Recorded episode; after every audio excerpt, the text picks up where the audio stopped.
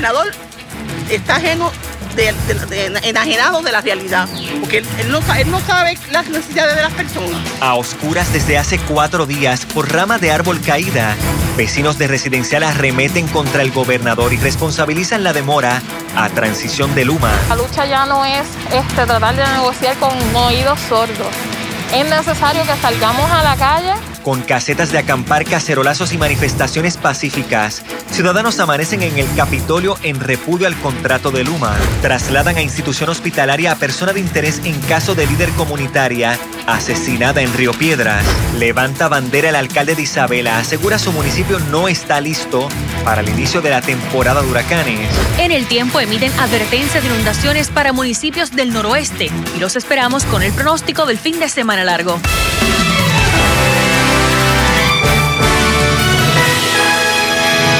Muy buenas tardes y bienvenidos a Telenoticias. A tres días para que entre en vigor el contrato de Luma Energy, continúan las situaciones donde abonados no cuentan con el servicio de energía eléctrica y sus reclamos parecen caer en oídos sordos. Este es el caso de los vecinos de un residencial en San Juan que llevan días sin luz por la caída de las ramas de un árbol sobre el tendido eléctrico. Calester Toro tiene los detalles en exclusiva.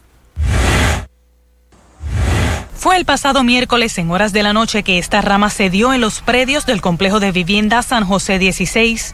Cayó esta rama del árbol, tumbó los cables, los cables eléctricos y, ya usted ve, pues rompió esa la guagua. Ahora mismo no tienen electricidad. No.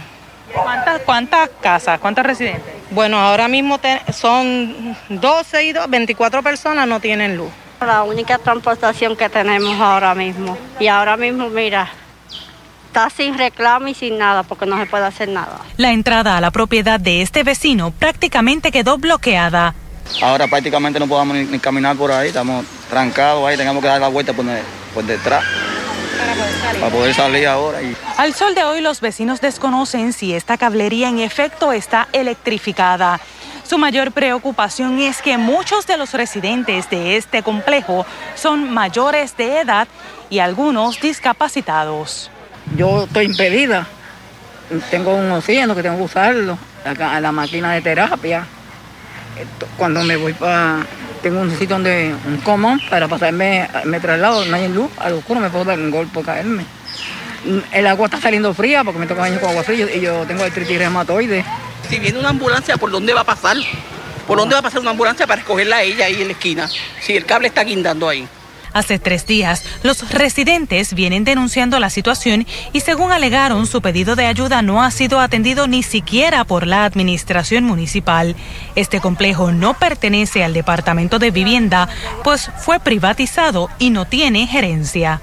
Los de energía eléctrica, cada vez que nosotros llamamos y daban la querella, después decían que no tenían el, el número de querella, teniendo nosotros el número de querella. Yo sé que hay, problemas con la luz, pero si no tenían la, programación para estas emergencias, pues no debieron haberse metido en el compromiso, porque ahora mismo el gobernador sabe que no tenían la preparación para esto. El gobernador está ajeno de, enajenado de la realidad, porque él, no, él no sabe las necesidades de las personas. Los vecinos temen que las ramas de los árboles continúen cayendo, lo que pone en riesgo incluso a menores de la comunidad.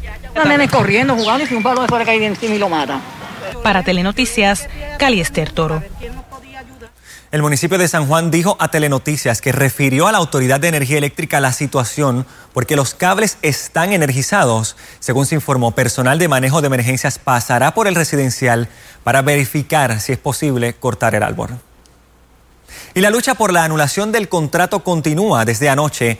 Miembros de varias organizaciones liderados por el movimiento 29 acampan al lado norte del Capitolio. El mensaje es por semanas este, se ha llevado y el gobernador ha sido necio. En, escuchar al, al, país y a los unionados. Entre cacerolazos, actividades artísticas, conversatorios y conferencias, decenas de personas permanecen plantadas frente a la Casa de las Leyes con casetas de campaña como parte de las manifestaciones pacíficas bajo la consigna Campamento Vigilia Fuera Luma. Que le va a proveer el control total a los abastos de aguas de Puerto Rico, control de autoridades eléctricas a una compañía privada con las implicaciones de que eso va a aumentar los costos de agua en Puerto Rico, además que le va a aumentar los costos a los agricultores que actualmente este, usan esa agua para, sus empresas agrícolas en Puerto Rico.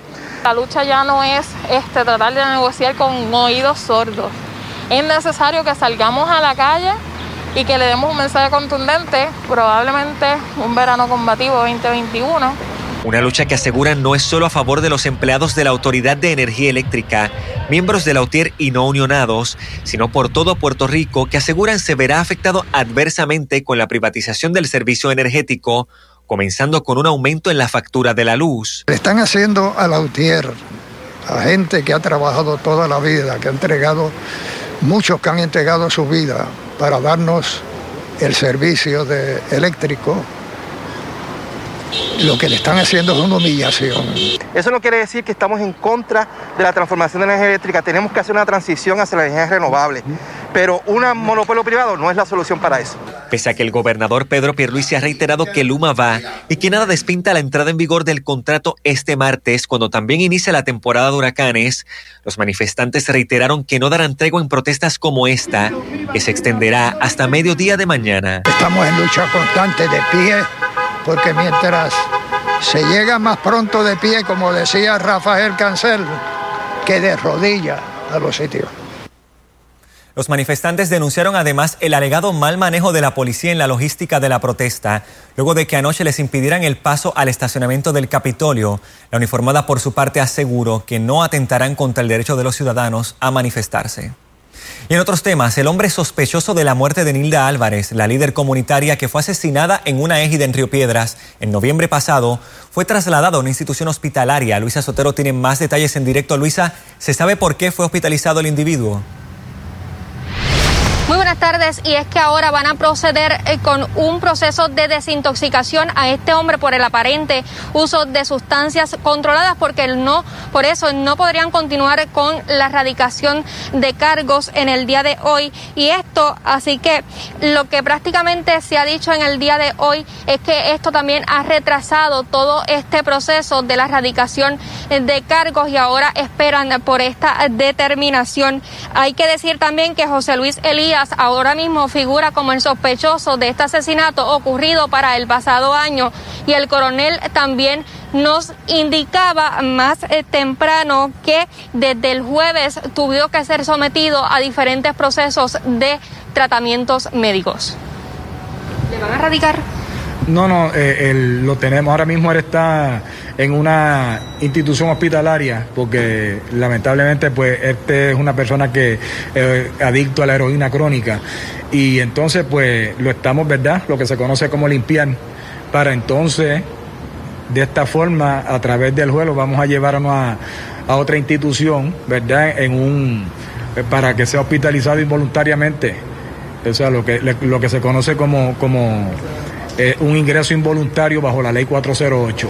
Una vez culminado ese proceso, pues ahí va a estar listo para enfrentar el proceso criminal.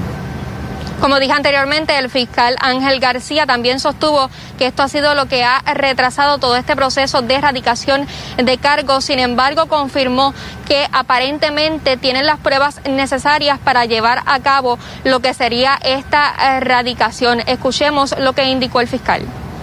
Estamos, hemos estado desde ayer tratando de, de finiquitar este proceso, pero el estado de salud, eh, tanto físico como mental del sospechoso, pues no lo va a permitir.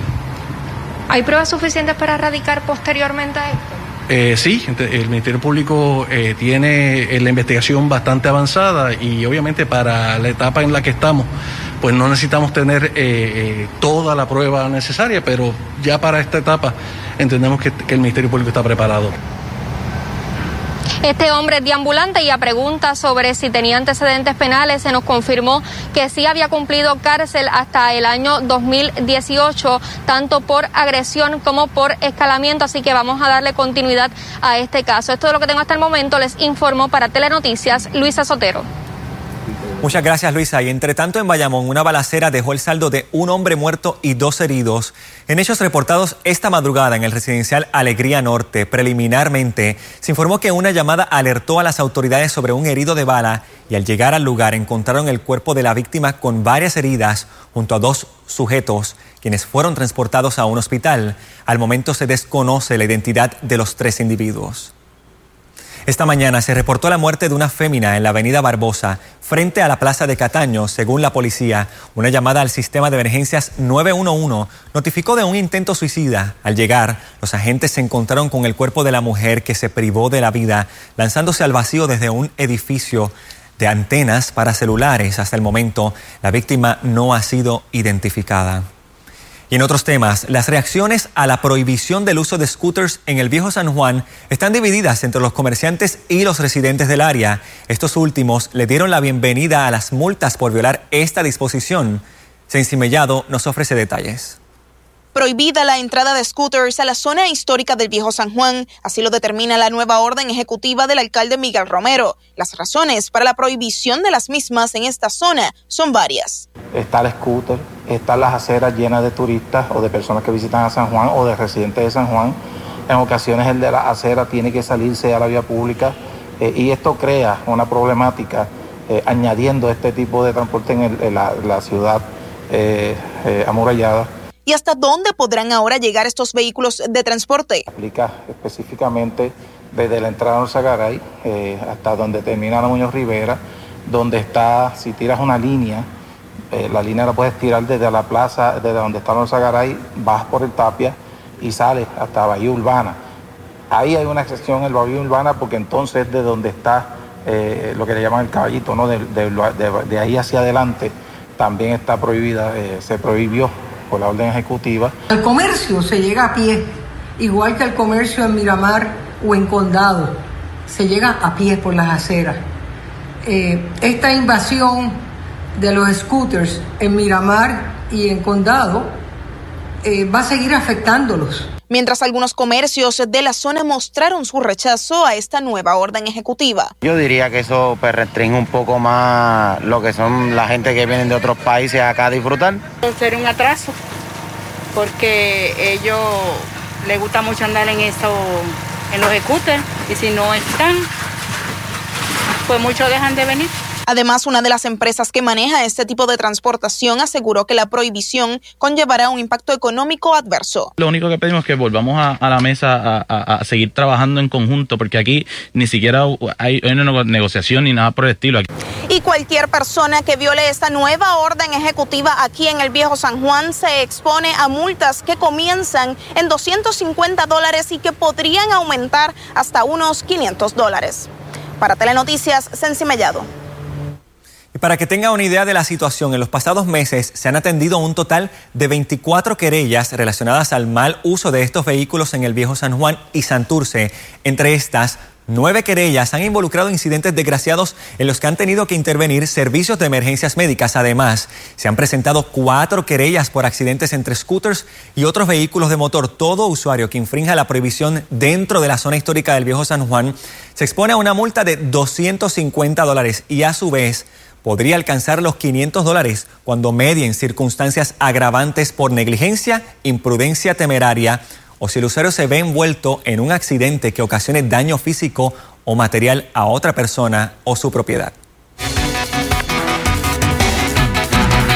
A todos. Fin de semana largo, muchos momentos de sol en la zona sur de Puerto Rico, el este. Sin embargo, las últimas seis horas, vea la imagen de radar como la lluvia se desplazó mayormente en regiones del noroeste de Puerto Rico y eso se debe por la velocidad del viento, en donde también hubo tronadas. Todavía quedan algunas afectándose, afectando regiones de lo que es el canal de la Mona y tenemos una advertencia por inundaciones hasta las 5:45. Isabela, Moca, San Sebastián, cuidado con los cuerpos de agua. Fin de semana invita a que muchas personas quizás vaya de río o algo, no es momento en la zona noroeste de Puerto Rico para visitar esos cuerpos de agua y las tronadas se encuentran ya sobre el canal de la Mona. Estas tronadas fueron de altura, 30 mil pies aproximadamente, así que sí hubo lluvia fuerte en esa zona. Y de entonces también esos que los aguaceros que se están desarrollando en regiones de Arecibo, Ciales, Morovis, nos movemos un poco más hacia la zona central de Puerto Rico. Tenemos también lluvia que está afectando Coamo, Orocovis. Hoy la máxima alcanzó 88 grados. Ya estamos en esa temporada del año en donde las temperaturas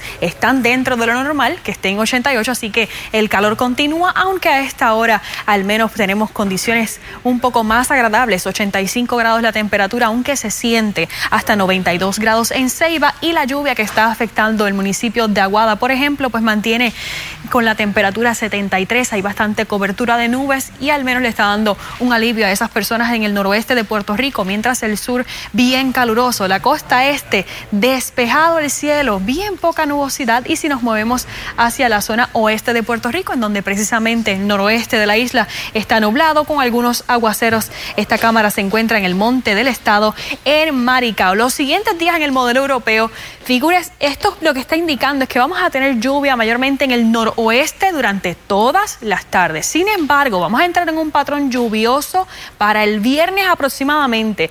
Eh, digo aproximadamente porque es sábado donde sí se espera tener actividad de lluvia, sin embargo el viernes todavía está tentativo, pudiéramos tener alguna actividad porque los modelos indican que pudiéramos tener humedad llegando, pero sábado, domingo, lunes, martes de la próxima semana pinta bien lluvioso el fin de semana. Actualmente cuatro pies le marcan las boyas de Caricús, el oleaje está agradable, sin embargo hay que tener mucha precaución en la zona norte de Puerto Rico con ese riesgo de corrientes marinas porque sabemos que siempre están vigentes en esa zona. Y más adelante regreso con más del tiempo marítimo. Gracias, Amira. No estamos listos para la nueva temporada de huracanes, así se expresó el alcalde de Isabela, quien hoy también lucha por el restablecimiento de energía eléctrica en dos sectores del pueblo. Esto mientras otras administraciones municipales intentan mitigar las zonas propensas a inundaciones. Calister Toro tiene los detalles. La cercanía de la temporada de huracanes, falta de electricidad y servicio de agua potable en múltiples comunidades alarma al alcalde de Isabela. Como no hay brigada eh, de energía eléctrica, pues si no arreglan la luz, pues las estaciones de bombas de acueducto no están funcionando. Entonces no hay generadores. Conseguí finalmente uno y ya acueducto viene a instalarlo. Este, para por lo menos resolver lo del agua en lo que llega la brigada de energía eléctrica, que no se sabe cuándo va a llegar porque no hay gente, no hay. Según Miguel Méndez, las puertas tocadas para atender la necesidad no se han abierto. Tuve que llamar al gobernador eh, y ya, ya cuando uno llega al gobernador es porque realmente toqué todas las puertas que podía tocar y no encontré, no encontré a nadie que me, que me diera solución. En este pueblo ni siquiera hay albergues que se puedan habilitar en caso de que nos toque un fenómeno atmosférico.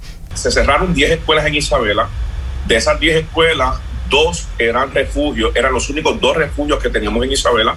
Eh, no se ha dado una explicación de cuál va a ser el plan B. Ahora el alcalde busca lugares alternos para crear refugios, con el tiempo corriendo en contra. El municipio podrá hacer su mayor esfuerzo de limpiar alcantarillas, de limpiar sumideros y quebradas, pero en términos energéticos y en términos de agua potable, eh, si no resolvemos, este, eh, el gobierno no resuelve esto, energía eléctrica y Luma, esto va a traer problema. Mientras en Toa Baja el alcalde sí se describió listo para la temporada ciclónica. Hemos logrado llegar a, lugares donde por décadas, en estos puntos donde nos encontramos ahora mismo, o sea, por décadas no se, no se limpiaban eh, caños adentro. Y eso lo que eh, nuestra esperanza es que nos ayude a que las escorrentías venga donde vengan, pues pueda fluir mucho más rápido. En este pueblo hoy limpiaron el caño Villa Calma, que recoge aguas del sur de Toa Baja. Con el paso del huracán María, allí 17 mil residencias de dicho municipio se vieron afectadas por inundaciones. En los lugares de eh, inundables, eh, vulnerables en, en Toa Baja, podemos estar hablando de que, de que en zonas habitables, quizás alrededor de una tercera parte del pueblo, pueda verse de una forma u otra afectada. ¿Usted entiende que Puerto Rico está preparado para una temporada de huracanes? No, no lo estamos, no lo estamos. No lo estamos. Para Telenoticias, Cali Esther Toro. Por su parte, el Departamento de la Vivienda reaccionó a las declaraciones del alcalde de Isabela sobre los refugios y dijo que inmediatamente tuvieron conocimiento de la situación, se comunicaron con el alcalde y dialogaron con él sobre los refugios disponibles en su municipio, lo cual o los cuales fueron avalados por manejo de emergencias tanto municipal como estatal y por vivienda. En otros temas, la Comisión de Asuntos Laborales evaluó hoy el proyecto de la Cámara 766 que busca crear la ley para garantizar la negociación colectiva. Según trascendió el próximo 30 de junio de este año, los convenios colectivos se quedan sin efecto, lo que provocaría que los empleados públicos se queden sin protecciones laborales a partir de esa misma fecha. Como parte del análisis de comisión, o más bien la comisión convocó a vistas públicas a diversos grupos sindicales, entre estos los relacionados a educación, la Federación de Trabajo y Prosol, para ordenar el inicio de las negociaciones y extender cláusulas no económicas hasta que se establezcan nuevos convenios colectivos. En manos del Congreso de Estados Unidos está el proyecto de presupuesto del presidente Joe Biden, que incluye la partida de fondos federales del programa Medicaid para Puerto Rico igual que el resto de los estados, además ordena que se dé paso al Seguro Social suplementario y asistencia alimentaria para la isla, lo que implicaría la llegada de miles de millones de dólares. Debido a, limitaciones sistémicas del sistema económico de desarrollo en Puerto Rico, hemos tenido una cantidad persistente de personas que se han quedado por debajo de los niveles de pobreza aceptables la necesidad de aprobación de fondos federales multimillonarios para Puerto Rico demuestra una vez más el aumento en el desempleo y la pobreza, además del bajo nivel salarial que enfrenta la isla, afirmó el director ejecutivo de la Administración de Seguros de Salud, Jorge Galva, quien confirmó que de aprobarse esta nueva paridad de fondos Medicaid, a los 1.5 millones de beneficiarios del plan de salud del gobierno se le sumarían otros 200 mil. Cubrirían toda la población médico indigente de Puerto Rico bajo un nuevo nivel de pobreza que sería superior al que tenemos ahora. O sea que los beneficios para Puerto Rico serían inmensos desde un punto de vista no solo de económicos, sino de sanidad pública para este grupo de, de, personas que carecen de recursos para comprar un seguro comercial. Actualmente Puerto Rico se apresta a recibir apenas 400 millones de dólares para la paridad de fondos de dicho programa. No obstante, con el mismo trato de los estados, la isla contaría con una paridad de cerca del 83%. De lograrse la paridad que está solicitando el gobernador Pierluisi y que ha aprobado eh, la Casa Blanca, habría la posibilidad de que Puerto Rico tuviese acceso hasta más de 6 mil millones de dólares. Galva añadió que Puerto Rico también se quitaría de encima el peso de regresar al Congreso Federal cada dos o tres años para volver a solicitar dinero suplementario para Medicaid. Esta posible asignación federal se da en momentos en que el gobierno intenta reinsertar a la clase trabajadora y empresarial, ciudadanos que han quedado convencidos de que con los salarios actuales es más conveniente y estable continuar recibiendo ayudas gubernamentales básicas y pandémicas como el desempleo. El secretario de Trabajo y el gobernador están bien pendientes de esto y hay una fuerte discusión en cuanto al aumento del nivel de salario mínimo. Pero de nuevo, tiene que llevarse con mucho cuidado porque siendo este una jurisdicción de bajo nivel salarial, un incremento abrupto del nivel de, salario mínimo sería, podría ser eh, peor el remedio que la enfermedad debido a la debilidad que también persiste entre el sector empresarial, el sector empleador. Por su parte, el gobernador Pedro Pierluisi se mostró confiado en que el Congreso apruebe el presupuesto con dicha asignación para la isla, según reseñó el Nuevo Día, mientras el presidente de la Asociación de Hospitales, Jaime Pla, recomienda viajar a la capital federal para cabildear a favor del mismo.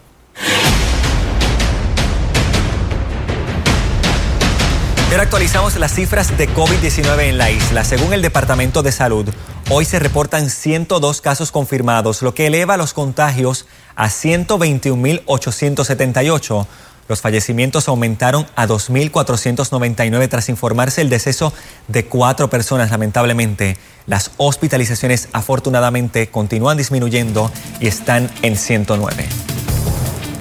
Su vida ha sido dedicada al servicio de los demás y tras un diagnóstico de cáncer, hoy necesita de nuestra gente. Aumenta la cifra de muertos en Colombia tras las intensas jornadas de manifestaciones. Detalles al regreso. Pareja de ingenieros se reinventa en medio de la pandemia, crean nueva línea de alimentos para perros. ¿Te preocupa alguna úlcera que no cicatriza? En el Hospital Wilma Vázquez de Vega Baja te podemos ayudar. En el Centro de Cuidado de Úlceras y Medicina Hiperbárica del Hospital Wilma Vázquez en Vega Baja, dominamos las técnicas médicas más avanzadas como terapia de oxigenación, presión negativa, injerto de piel y otros. Contamos con los especialistas certificados de mayor experiencia para lograr una pronta cicatrización, evitando amputaciones aceptamos la mayoría de los planes médicos, incluyendo el plan de salud del gobierno con First Medical. Para más información y orientación, llámanos al Hospital Wilma Vázquez en Vega. Teléfono 787-807-7575.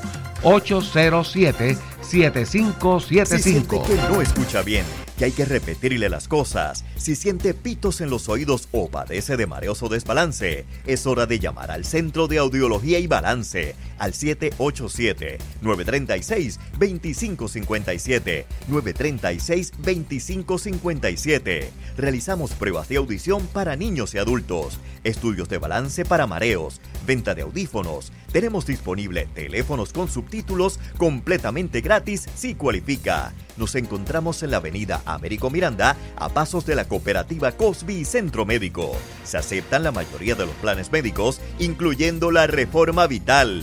Para cita, puede llamar los siete días de la semana. Con gusto la atenderemos. Centro de Audiología y Balance de la doctora Sheila Ocasio Arce, 787-936-2557, 936-2557. En Arecibo, escucha Guapa Radio, por Mía, Radio Arecibo, 1070 AM y 93.3 FM. Guapa Radio. Si usted o un familiar sufren de adicción a drogas o alcohol, debes llamar a la clínica Pray the Lord. Somos una clínica privada que ofrece sus servicios de salud mental contra la adicción y detox de drogas y alcohol.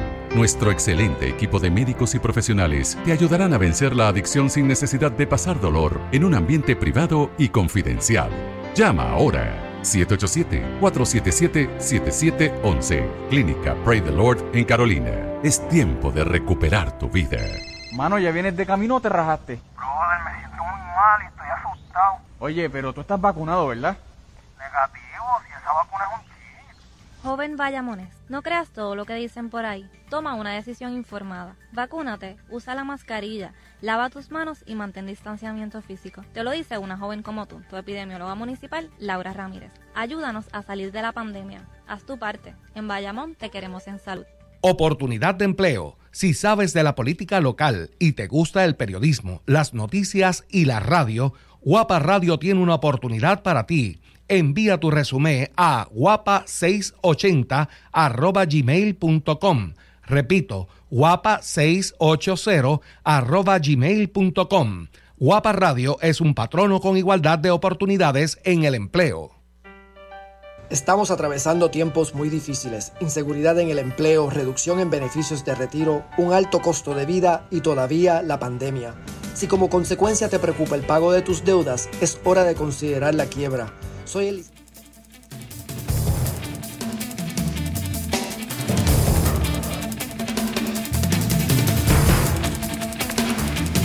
Ha dedicado su vida a entrenar, a entrenar atletas y hoy Don Ángel necesita de nuestra gente para pagar su tratamiento contra el cáncer.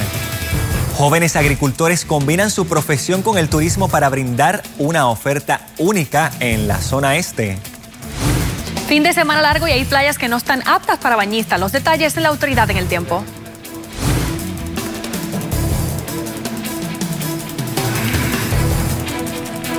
Estrena nueva faceta. Kevin Escalante incursiona en el mundo empresarial deportivo. Don Ángel Pérez Allers ha dedicado casi toda su vida a sacar a los jóvenes de las calles a través del atletismo. En su carrera como entrenador de competidores de pista y campo, el ejercicio y una sana alimentación han sido la constante. Sin embargo, su estilo de vida sana no evitó el diagnóstico de cáncer que recién recibió y para cuyo tratamiento requiere de la ayuda de nuestra gente. Glorinel Soto con la historia dolor en la pierna al finalizar un día de construcción fue ignorado por Ángel Pérez, quien atribuyó el malestar a una fatiga muscular. Sin embargo, la hinchazón de la extremidad, sumado a otros síntomas, lo obligaron a visitar un médico que tiempo después le diagnosticó cáncer en un ducto biliar, es decir, en los estrechos tubos que transportan el líquido conocido como bilis. ¿Qué pasa? Que eso no está en ningún órgano. Eso aparentemente está debajo de, de, unas áreas de los órganos, pero que no está este, exactamente en el órgano. Por ende, esas áreas no se, no se operan. Además de la preocupación natural que surge ante la palabra cáncer, a don Ángel y su esposa Gloria les inquieta cómo cubrirán los gastos médicos que son exorbitantes para una familia de clase media trabajadora. Para el estudio que finalmente permitió un diagnóstico, la pareja pagó un deducible de 1.500 dólares. El plan médico no les cubre medicamentos y a don Ángel le urge el dinero para poder cumplir con las sesiones de quimioterapias recomendadas, que en total sobrepasan los 15 mil dólares. Mil, mil nueve, casi dos mil nos dijo la, la, muchacha que nos atendió. Son, le mandaron ocho, ocho secciones, una cada tres semanas esto, obviamente ella nos dice eh, que, que eso no sea motivo de preocuparnos ahora, ¿verdad? Que lo importante es que él reciba el tratamiento, pero antes o después hay que pagarlo. Aunque la familia se ha unido en diversas iniciativas para recolectar el dinero, la pandemia limita algunas actividades. Yo hago mezcla de bacalao, vendo bacalao, vamos a hacer unos almuerzos, vamos a hacer unas ventas de Mallorca, diferentes actividades que la pandemia nos permita, porque el, estar con la pandemia pues es lo que nos, nos permite también hacer un carnaval. Cowie, como cariñosamente se le conoce a Ángel en el mundo del atletismo, ha dedicado más de 20 años a entrenar a corredores. Ahora solo pide de regreso un poco de lo mucho que él ha dado al país a través de su pasión, el deporte. Que aporten su granito de arena, porque hoy soy yo, mañana puede ser otro. No, no es la forma que la gente quiere retirarse, pero si usted desea aportar al tratamiento de Ángel Pérez, puede hacerlo depositando a la cuenta de cheque de Banco Popular número 05214 4208 o por ATH móvil al 787-205-8822. Para Telenoticias, Glorinel Soto Rodríguez. Yo creo que todos conocemos a alguien o incluso tenemos familiares que han atravesado esta terrible enfermedad y sabemos los altos costos de los tratamientos, lamentablemente. Así que vamos a ayudar a Cowie a devolverle todo lo que ha dado a Puerto Rico a través de su carrera. Y repetimos la cuenta de, eh, el número de cuenta de cheque del Banco Popular, que es 05214 4208 y el número de, número de ATH móvil que lo tienen ahí en pantalla es el 787 205 8822.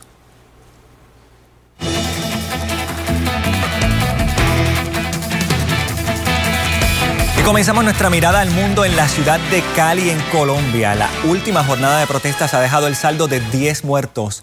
Según medios noticiosos, la violencia comenzó temprano cuando una persona linchó a un funcionario de la fiscalía que aparentemente había matado a dos manifestantes por impedirle el paso. Luego, varios manifestantes comenzaron a dispararle a varios policías. Según el gobierno, desde que comenzaron las protestas, 550 personas han resultado heridas y cerca de 49 han perdido la vida.